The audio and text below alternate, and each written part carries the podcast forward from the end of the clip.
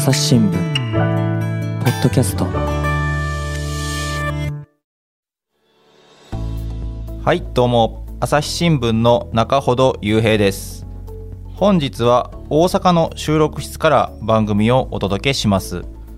え本日はですね大阪スポーツ部の記者山口祐樹さんとお伝えします。よろしくお願いします。よろしくお願いします。えー本日のテーマはですね高校球児の髪型ということで、えっと、こちらの方はですね音でよみがえる甲子園から6月下旬に配信したんですがあの私も収録一緒にしていてこの内容がとても面白かったんであの改めてニュースの現場からでも配信させていただこうかなと思いましてじゃあとても面白かったですよね。あ、そうですか。ありがとうございます。であの山口さんの紹介をあの改めてあのしたいと思うんですけどあの山口さんあの何年に入社されたんでしょうか？えっと私はですね、あの2008年に入社朝日新聞社に入社しました。はい。それであのそこからずっとスポーツ部の記者だったわけじゃないですよね？そうですね。最初の3年間は、はい。あの静岡。はい。静岡総局で、はい。えーそれこそ警察や行政やはい。そういった、えー取材をしていました、はい。で2011年の春にスポーツ部に移動して、そこからはずっと、えー野球を中心にですよね。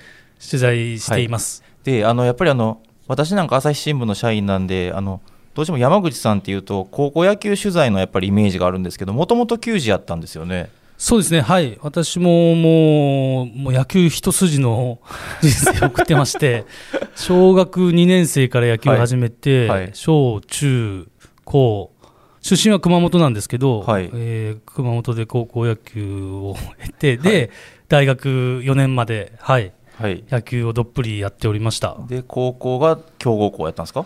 ええーとですね熊本の,、まあ、あの古い古い学校なんですけど、まあ、清成高高校というですね、えー今もう創立140年ぐらいの学校でして昔昔に選抜で1回甲子園で優勝したことあるんですけど、最近も結構強くないですか？最後はもう10年ぐらいあ夏の甲子園で出たのは2012年が最後ですね。あそんな前になるんですね。はい。へ最近はなかなかーはい。あのもうただただの古い学校で古豪古豪ですけど。はい。なかなか甲子園行けずに、はい。えっ、と、まあ、一 OB として、はいちょっと寂しくもあるんですけれども、それでそっちそこからあのー早稲田はい。に、進まれて。そうですね、大学は早稲田大学の方で、えー体育会系の硬式野球部で4年間、一応プレー プレーしてました。はい。それでなんとあの後輩にはあれなんですよね。後輩にはあ後輩にはですね。ええまあ、まあ、先輩も後輩もいろんなね、あのプロ野球選手になられる方は多いんですけどうん、まあ、特にそうですね、私が大学4年生の頃に1年生で入学してきたのが、あの斉藤佑樹君あのハンカチ王子って言われたくないんですかねやっぱり。あそどういやそんなことないんじゃないですか。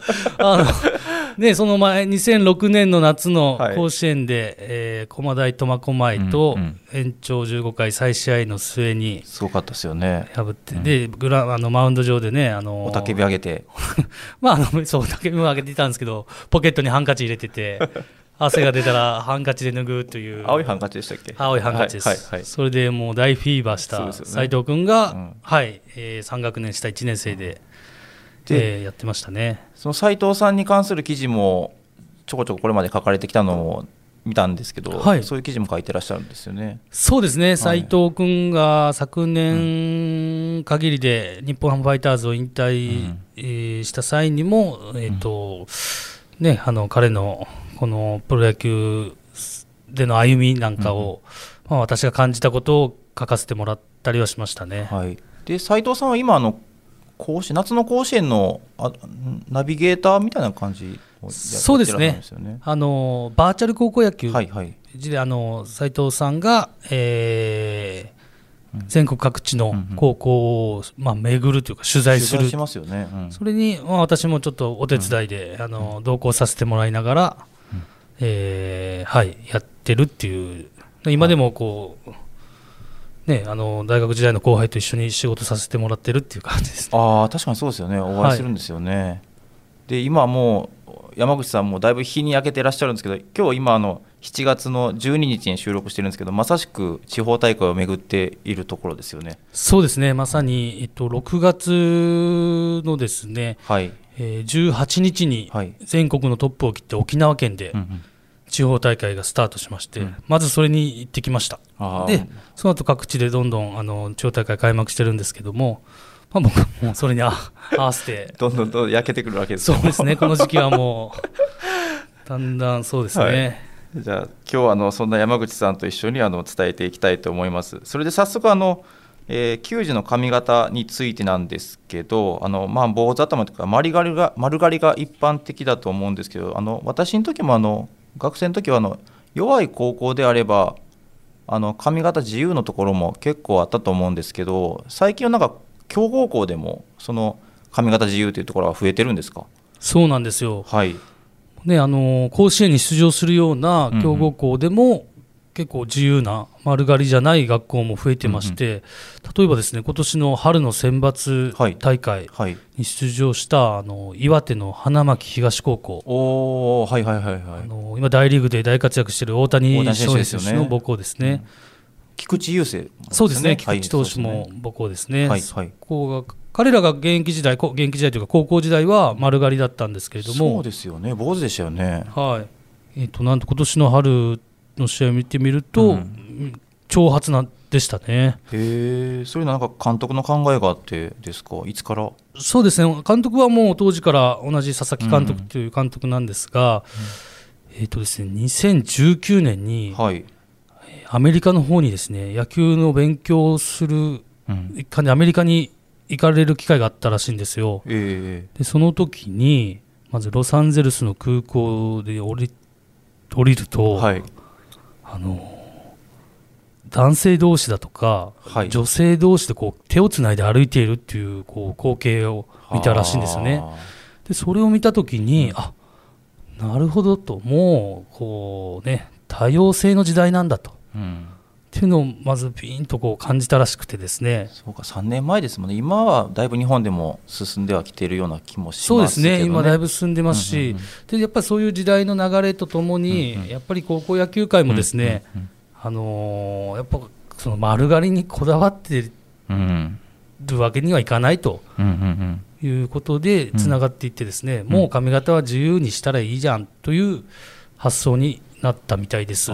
で実際その坊主頭の子もいたら、まあ、丸刈りの子もいたらその長い子もいるんですか？髪の毛が。そうですね。長いって言ってもそんなあのロロン毛で肩とか胸ぐらいまで張る子はいなかったですけど。昔の江口洋介みたいな人はいないですか？そうですね。江口洋介さん武田鉄矢さんみたいなのはいなかったですけど。まああのなんでしょはい普通のサラリーマンのおっちゃんみたいな。はなな七七三人でもできるようなこう 髪型の子はいましたね。ね。はい、へーだからチーム内で丸刈りの子もいれば、うん、あのあのなんですか、15センチぐらいあるようなうん子もいてっていう、まあ、あの個人の自由といううんうん。形でしたね。へえで花巻東はそうですけど他にもあるんですか？そうですね、あとうん。選抜に出場した学校でいうと、うん。えっと、静岡の日大三島高校ですね。日大三島。はいはい。えっと、ここはですね、はい。えっと、今、監督さんがもともと兵庫の報徳学園で監督されて、2002年の春の選抜大会で全国制覇も成し遂げた、うんうん。成し遂げているんですけど、その永田監督とうん。いう方が、え2年前にですね、うん日大三島に就任し、しはいそこからもう丸刈りをやめて、日大三島を丸刈りやめて、えー髪型自由化っていう。挑発も OK だよというふうにしたらしいんですよ。えー私はあの神戸総局にいたことがあってその時にあの報徳学園は取材したことがあるんですけどあの報徳学園って逆転の報徳でしたっけ？そうですね。でねでもう本当に強豪校でそこの監督永田監督ってずっと長かったんですよね確か。もう長いですね。ですよね。はい、震災の前からはい。監督されてて、だからすあ震災が1995年やからそれより前からやってらっしゃって、でどちらかというとその髪型自由にするっていうのが意外なんですけどどっか考え方が変わったんですかね？そうですね、あのーまず報徳学園の時は丸刈りだったんですね。そうですね、うん。で日大三島に移る前に報徳学園の監督を辞めた後数年間ちょっと地元の子どもたち小学生とか、うんえー幼稚園児うんうんらとこう野球教室みたいなうん。機会があったらしいんですよね。でそこで子どもたちのこう楽しそうなえーやってる姿を見て、はい。あなんかもうあの野球にの原点に戻ったと。はい。で、あのーまあ、そもそも日大三島と報徳学園で同じようなえープレーを求めるのも違うと、うん。もっと、ね、野球の原点、野球を楽しんでほしいと、日大三島の高校の子どもたちには、そういうのもあって、ほな、もう髪型は別に縛り縛る必要はないんじゃないかっていうご自身で考えたらしいです。ね、もう野球を楽しんでもらえれば、はいはい。もう髪型なんて関係ないよねと、関でまあ、一応、爽やかやったら、うん。もうどんな髪型でもうん。いいよというふうに、えー言ってるみたいですね。あーいや要するにその先ほど喋ってたようなもう挑発すぎるとかその過度なものじゃなければってことですよね。そうですね。でやっぱり気になるのがあの花巻東もその日大三島も強豪校と言っていいんですよね。そうですね、選抜でで今年の夏も、うん。ねあの春夏連続の甲子園目指して今、うんうんあの戦ってますけどね、で実際その髪型を自由にしてあの戦績っていうんですか成績に影響は出てるんですか？うんどうですかね、その影響が出てる、だ髪型は関係ないですよね、関係ないですね。丸刈りの時も甲子園出てって、えーと挑発でも出てる花巻東、はい。日大三島に関しては、今年の春が三十数年ぶりの甲子園だったんですよね。だからまあ、まあ、髪型で言えば、えうん。えー丸刈りの、多分おそらくですよ、三十数年前は丸刈りだったと思うので、うん。まあ、髪自由化にして、で甲子園出場でしたと、東海大会で優勝しましたから、まあ関係ないですね。まあ関係ないですね、でおそらく。おそらく。それでいうと、もう、はい、関係ないと思いますね、髪型で、うんうん。あのー勝敗が決まるんだったら、みんな坊主にしますよね。みんなもう青々としますし、そうですよね。はい、はい、であのまだけど多いんですか？丸刈りにしてるところの方が。そうですね、一応、あのー朝日新聞社と日はい。本高校野球連盟で、うん。5年に一度ですね、あの加盟校、はいまあ、全国の加盟校にアンケートを取ってるんですけど、はいはい。まあ、それ髪型、そのアンケートの一つに、うん髪型はどうされてますかっていう質問項目もあるんですよその。質問項目面白くないですか？その項目。一応ね、いろいろあるんですよ、あの練習時間、平日の練習時間どれぐらいですか？とかわかりますね。えーっとあの、スマホは禁止さされてますか？とか、そういうのもあるんですよ。面白い。その一つで髪型はどうされてますか？という質問で、はい。えー全体のそうです、ね、最新のデータが2018年になるんですけど、2018年はい4年前。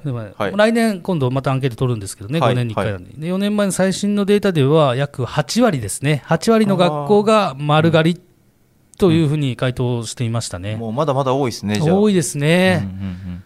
これ減ってるんですか？実際割合8割ってことなんですけど昔は9割やったとか。それがですね、なんかその辺が、あのい一もう多分大昔はアンケート取る前はおそらく丸刈りあが多かったと思われるんですよね、その学校自体が丸刈りのところも多かったので、で一時期ですね、うん。こう7割とか6割ぐらいまで丸刈りが減った時期もあったんですよ。えで、またこう増えてきてるっていうのが、まあ、アンケートの結果だけ見ると、そういうことになってるんですよね。あじゃあ8割よりも、えっと、6割7割の時代があったんですね。そうなんですよ。まあ、当時のね、アンケートが、まあ多分20年ぐらい前だと思うんですけど、あはい。20年もいかんか、10年ぐらい前だと思うんですけど、うんまあね、同じ質問項目で、同じようにアンケート取ったのかどうかちょっと定かじゃないので、うん。なんとも言えないんですけど、は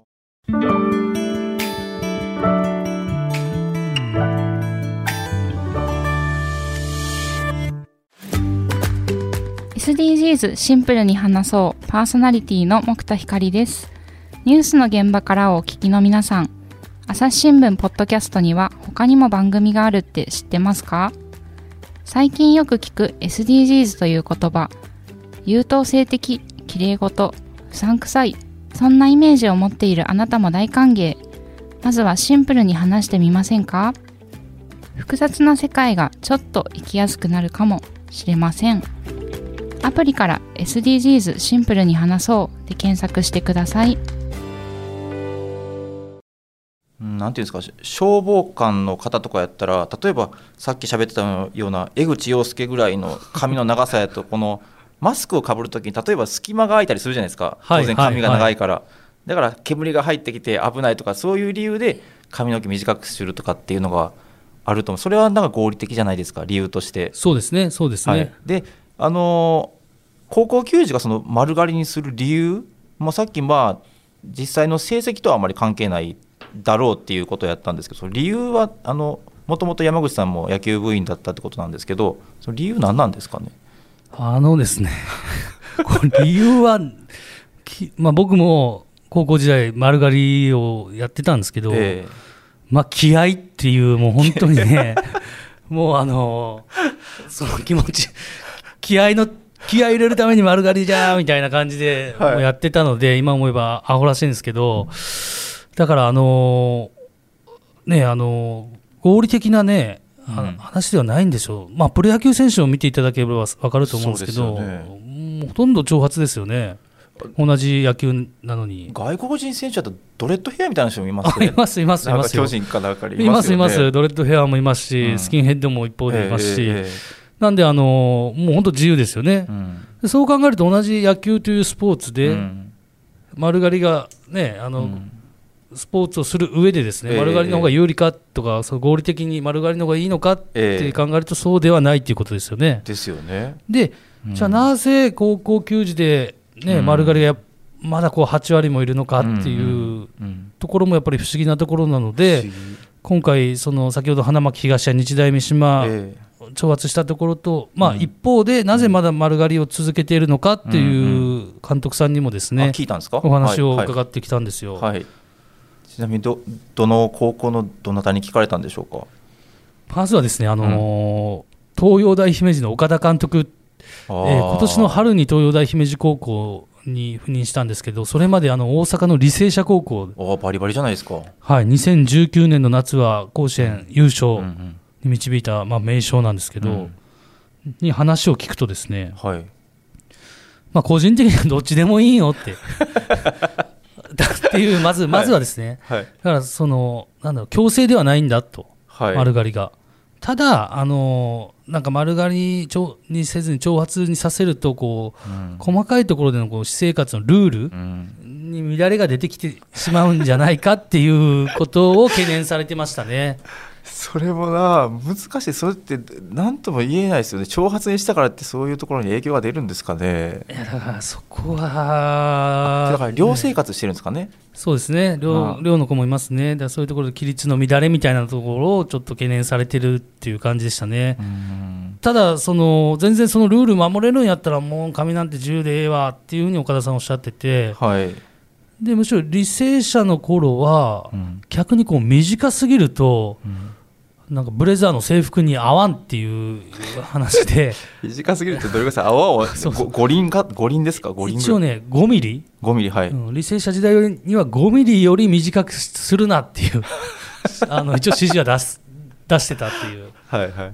うんとは言ってましたね。だから、丸刈りを、まあ、丸刈り派っていうか、丸刈りなんですけど、短すぎるのは NG だっていううんのも一つちょっと、ああ、面白いなとは感じましたね。確かになんか短すぎるとなんか異様なんですよねなんか姿が異様な感じになりません？だからき球児というよりも まあ、あの、僕も経験ありますけど、五輪狩り。あの、シャンプーいらないですよね。あと、風呂、シャワー浴びてもすぐ乾くから、タオルとかで拭くっていうよりも、タオルが引っかかるんですよ。引っかかりますよねキュッて止まりますもんね 首持ってられてますから。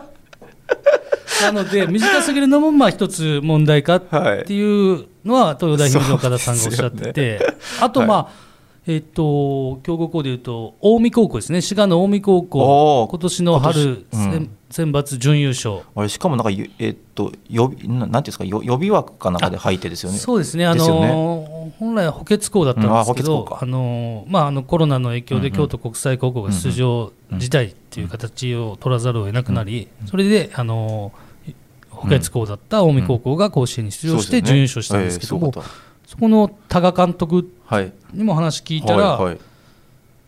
まああの棒丸刈りの方がまあ衛生的に 衛生的にこれも分からない。これもまああの主観ですからね。個人の主観なんで何とも言えないですけど、まあ、丸刈りの方が衛生面で清潔かなっていうのはおっしゃってましたけれどけれど、はい。あの全然あの帽子が似合う頭なら何でもいいんじゃないかっていうのもうん。一方でおっしゃってて、はい。まあ、逆に自由にして髪型自由にしてどんなこいつこいつだってかどんな選手たちが どんな髪型にするのかたそういうのも見てみたいという、ああ面白いですね、うん、こともおっしゃってたんですよ。あだからあのーそうですよね。だから強制じゃないんですよどどちらも、でみんなやっぱり暗黙の了解あでやっぱ強豪校に入るとですね先輩たちがみんな丸刈りな中 その質問できないですよね。あの 挑発いいんですか？なんていう質問やっぱしづらいと思うんですよね。ー。そんなのないですもんね。なんか入学のガイダンスみたいな感じないですよ。ね坊主にしなくていいんですか？とか。ないですし、もう先輩が丸刈りだったら、もう、ね、もう伝統なんだろうって言って、もう有無を言わさず、丸刈りで行きますよね、うん。練習に。でそういうのが伝統となって、気づいたらもう、うん。その学校は丸刈りだっていう、強制じゃないところがほとんどですよね。あの私あの高校野球取材ししてた時にあの体験入部をしまして兵庫の高校に、はい、その時にも言われてもないんですけどやっぱり坊主にして行ったんですよね体験入部。あ中中尾さんが、はいうん。私が体験入部であの坊主にして体験入部のしてで取材して記事書いたんですけどそんな感じですよね多分了解っていうか、まあ、坊主にするもんだみたいな。そうですね、やっぱり、高校野球イコール丸刈りだっていうのが世の中の考え、根付いてますからね、うんうんうん。なので、まあ、なんでしょう、もう、うん。そういう、もんなんでしょうね。そういうもんだって、はい。やっぱみんな感じてるんじゃないですかね。あとあのこの前の収録であったあのなんていうんですかそのば罰というんですかば罰みたいな感じで坊主にすることがももうあるっていうふうなそのような話が出たと思うんですけど確かにそれ過去にも私が学生時代も何かやらかしたら坊主にしてこさすみたいなのがあったように思うんですよね私の学生時代も。ありました、ありました、で私たちそうそういう考えもよくないんだろうなって思うんですけど。そうですね、なんかやっぱそその日本の古い考え方なんでしょうね、なんかあの遅刻したりとか、ちょっと不祥事起こしたりしたら、うん。なん坊主しろみたいな、そうですね。ありましたよね。うんそうですね、今はないんですよね。おそらくそこまではあるんかな。どうなんですかね、今はあんま聞かないですよね、もう廊下に立ってなさいとかも、もう、あもうダメですもんね。体罰ですよね。だからもうだいぶ時代が変わってますからね。うんうんうん。野球界も高校野球界もね、うん。そそれとともにこう変わっていかなきゃいけないののかなってうんういうん気はしますね。実際その悩んでいらっしゃる指導者の方も結構いらっしゃるんじゃないですか今、そうですね、結構話聞くとあの強豪校の指導者の中にも、うん。どっち丸刈りなのか挑発なのか、どっちしようかっていうのを悩まれてる方もいまして、うんうんうん。あの仙台育英高校強豪校ですね宮城県のはい。強豪校なんですけど、うん。その須江監督はい。という方はあのやっぱり仙台育英で野球したいけど、うん。あの丸刈りが嫌だからためらってるっていう中学生がいるんだというふうにはい。こう、うん。話してくれてですね。で、うん。じゃああの挑発にしたらいいじゃないですかうんうん。というふうにあの僕は言ったんですけど、うん。それでもですねあの実はその須江監督が高校時代にあもごめんなさい。もともと仙台育英挑発だったんですよ。うえ？ああ。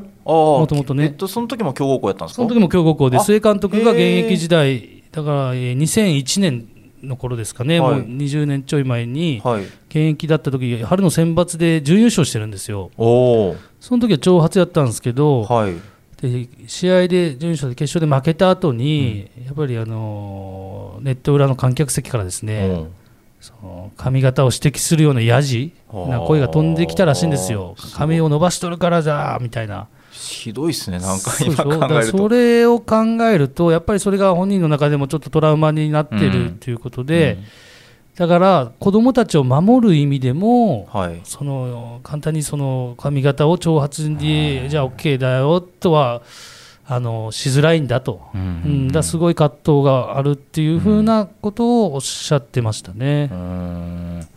悩ましいですね。そう例えばですけどその髪型を自由にしたあけどそれか。そういう高校が例えば甲子園で優勝したりするとまたガラッと考えが見方も変わるんですかね？と思いますね、やはり、うん。その丸刈りが高校野球は基本だみたいなイメージを、やっぱ甲子園で優勝してるチームは基本的にはもうずっと丸刈りだと思うので、うん。そういう長髪の学校が優勝、結果を残すと、あこれでも勝てるんやっていう、またこう、なんですかね、そうですね。関係ないんやっていうのをこう示すことができると思うんですよね、やっぱりそういうのは影響あるかもしれないですね。最近山口さんが歴代の優勝校は全部丸刈りだと思いますね、今、わかんないです、ちょっと全部は調べてないですけど、歴代優勝校で、長髪だったチームは、あ見たことないですね。最近はな見てないですね、僕の記憶にある、それ多分、ゆそこが優勝したら多分ゆニュースにはなりますよね。見出しにも取れますよね多分。見出しそうですね。でも本当、基本的にその日本高校野球連盟としても、もうあれですからね、だから髪型に関しては何も規則規則とかで、規定とかで決まってるわけじゃないですからね、例えば丸刈りが望ましいとか、全くないですから。あ望ましいとも言ってないんですね。何も言ってないです、もうあのそこは学校、それぞれの学校の校則の範囲でやってくださいっていうことまでしか言えないですからね。あーじゃあそのなんかわかんないですけどその戦後の文化かなんかがずっと続いて伝統かなんかがずっと続いてるってことですか？そうですね、だから高野連がそうやってルールを決めてるんじゃないかみたいな声をたまに聞くんですけど、うん。いやいや、決してそうではないですよと、うん特に高野連さんが何か、ね、規則や規定で決まってるっていうわけではないと、うん。ただ1回だけですね、うん。えー、と20年ぐらい前ですかね、はいはい。20年前、あの1回こう、高校球児というか、まあ、全国的に高校生がですねこう眉毛がおおそ剃ったやつ ったっすよね。細い眉毛があった時期があったその時に、さすがにあのー一応こう、あまり細すぎる眉毛は、あの見直してほしいっていう文章を一応出したことはあったみたいですけど。あっ、た。あれ私もやったけど抜き出したら止まらないんですよねあれ眉毛って。あそうですか、なんかマロンみたいになっちゃうじゃないですか。マロンみたいって最終的にはなくなっちゃうんですよねあれ。なくなってるやつもいましたけど。そうなんですよ、だから眉毛に関しては一回そういう通知があったみたいですけど、さ髪型に関してはと何もないっていうことですね。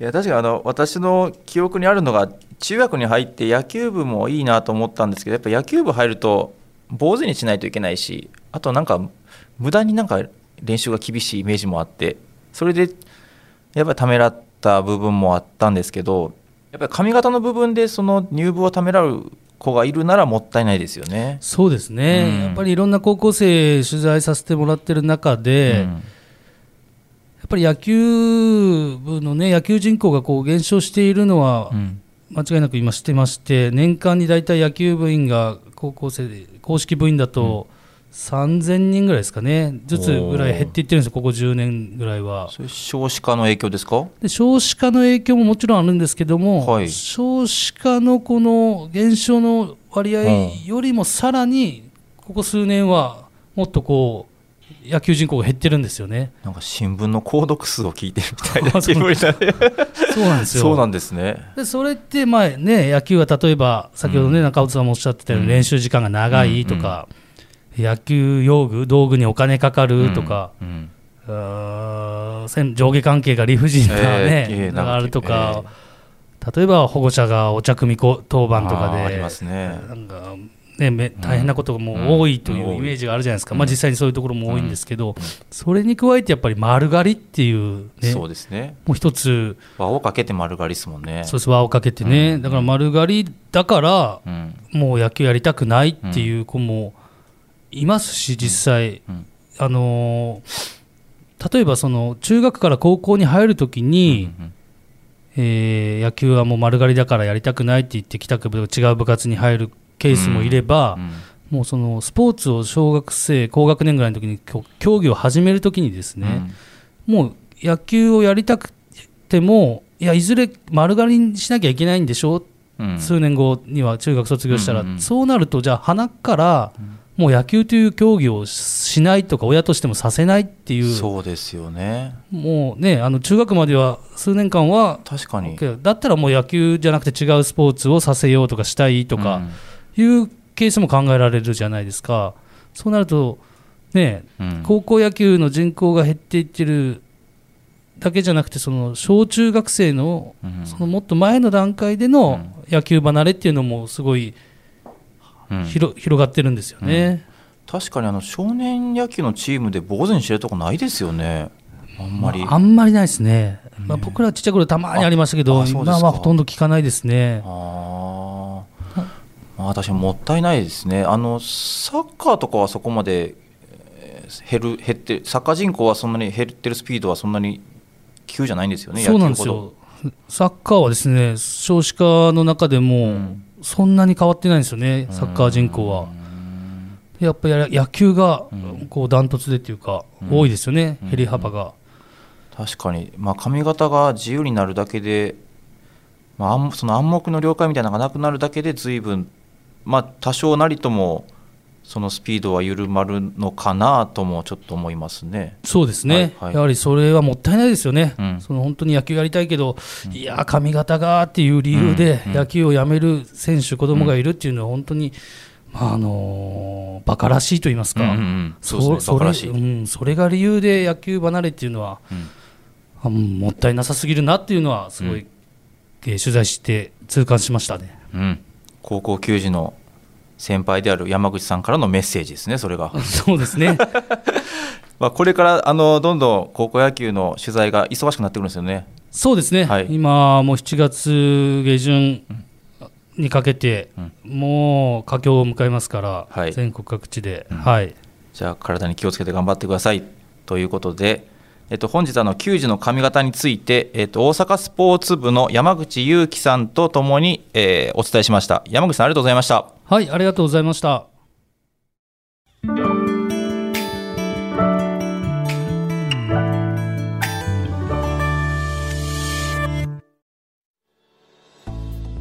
はい、えー本日は、えー大阪スポーツ部の記者山口祐樹さんと球児の髪型についてお伝えしましたあの山口さんあの高校野球の記事とかは、えっと、どちらで読めるんですかね？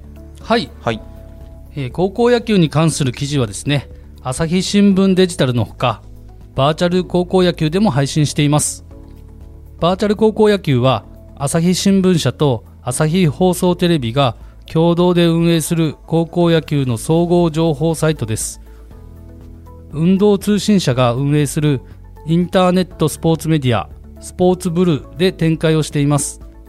地方大会から甲子園の決勝まで録画中継やあ動画中継ですね。すみません、動画中継や試合速報に加え都道府県別のニュースや写真特集など高校野球に関するさまざまな情報を掲載しています。